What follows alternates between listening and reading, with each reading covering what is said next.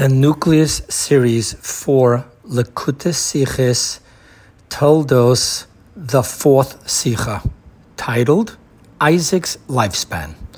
Upon the verse, and he, meaning Isaac, said, Behold, now I have grown old. I do not know the day of my death. Rashi comments, quote, Rabbi Yeshua ben Korcha said, if a person reaches the age of the death of his parents, he should worry five years beforehand and five years afterwards. And Isaac was 123 years old. He said, Perhaps I will reach the age of the death of my mother. And she died at 127, and I am thus within five years of her age. Therefore, I do not know the day of my death. Perhaps I will die at my mother's age, and perhaps at my father's age. End quote. His father Abraham lived to 175. Questions. Number one Why does Rashi have to give a reason as to why I do not know the day of my death when the verse itself gives the reason? Behold, now I have grown old. Question number two it is not the custom of Rashi to list the name of the sage who taught the teaching unless that without it there is a question, and hence the sage's name answers the question through another of his teachings. What is the question on this teaching? Rashi refuses to accept that, behold, now I have grown old, is the reason for I do not know the day of my death, because the Torah already told us previously in last week's Torah portion, and God blessed Isaac, upon which Rashi commented, quote, Abraham was afraid to bless Isaac because he foresaw Esau emanating from him. So he said, May the master of blessings come and bless whomever he pleases. And the Holy One, blessed be he, came and blessed him. End quote. Hence, why would Isaac, who received God's blessing, which definitely included a long life, worry of dying at the age of 123? when both his parents, who didn't receive this blessing, lived longer than 123. This is why Rashi is forced to interpret Isaac's I am old not to mean old in its simple sense, but only in the specific sense of perhaps I'll reach the age of the death of my mother. And then Rashi goes on to explain that in fact Isaac's dying at the age of 180 is because if a person reaches the age of death of his parents can be either that of the father, that of the mother five years before or five years after. Thus, Isaac did in fact die five years after the age of his father's death. Isaac died at 180 and his father died at 175. Nevertheless, we still have a question.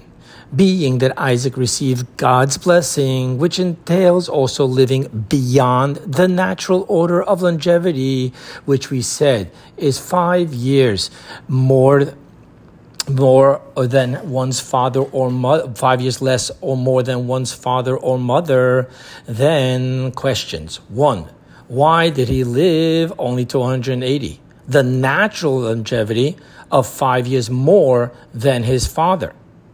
Question number two, why would Isaac at the age of 123 worry about living only the least possible age of the natural order of longevity, which would be five years less than his mother?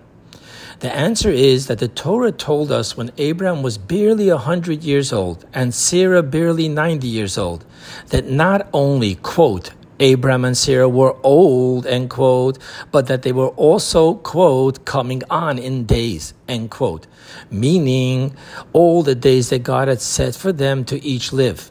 And the only reason why they each lived many more years is because God blessed them.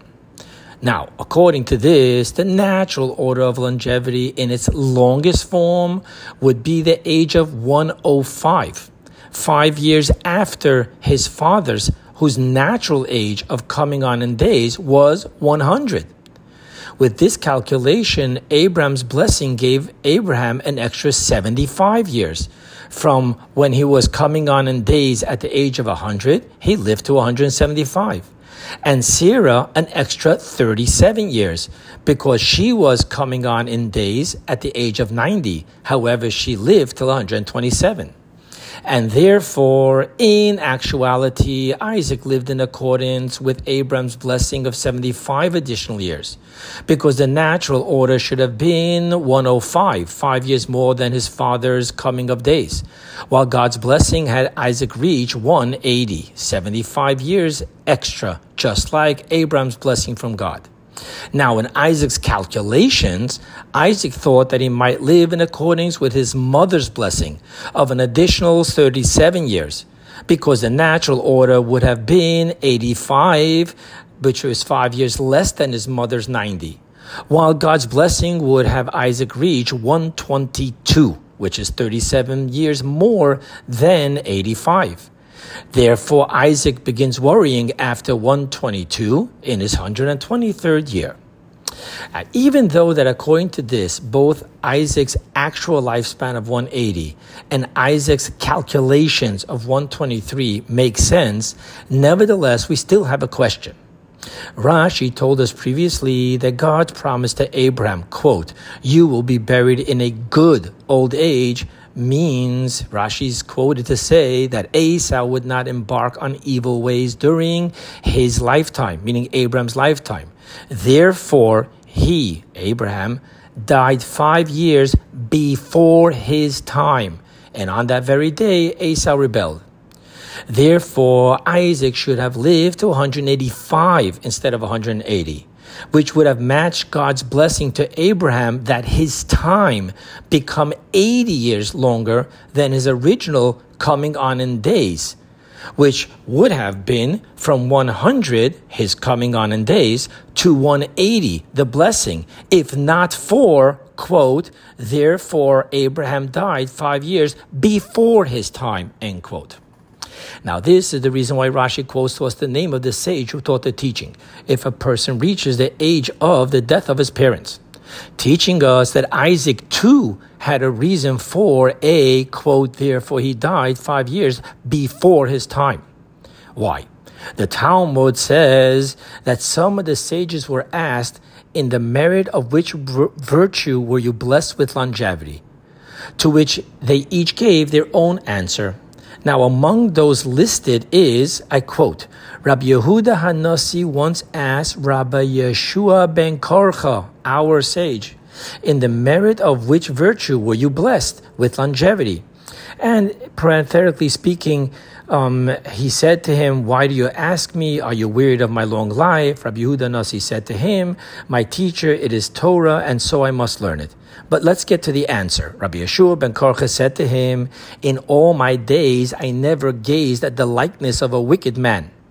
And then the Talmud goes on to explain, as Rabbi Yochanan said, it is prohibited for a person to gaze in the image of the likeness of a wicked man, as it is stated that the prophet Elijah, Elisha, said to Jehoram, king of Israel, Were it not that I regard the presence of Jehoshaphat, the king of Judea, I would not look toward you nor see you, because Jehoram, the king of Israel, was wicked.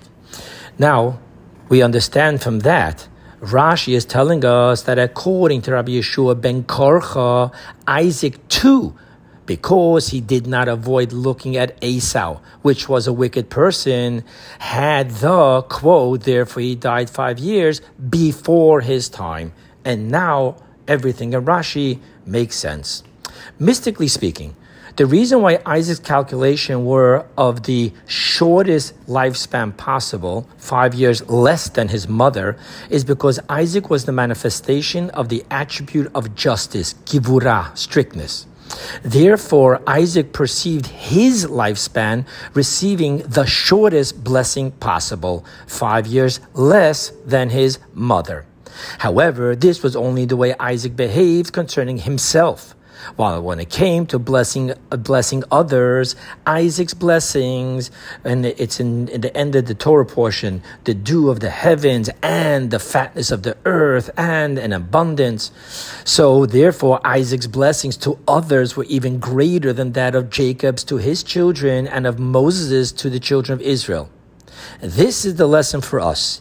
Even when one lives in a paradigm of strictness for himself, nevertheless, concerning others, he must behave with the attribute of kindness.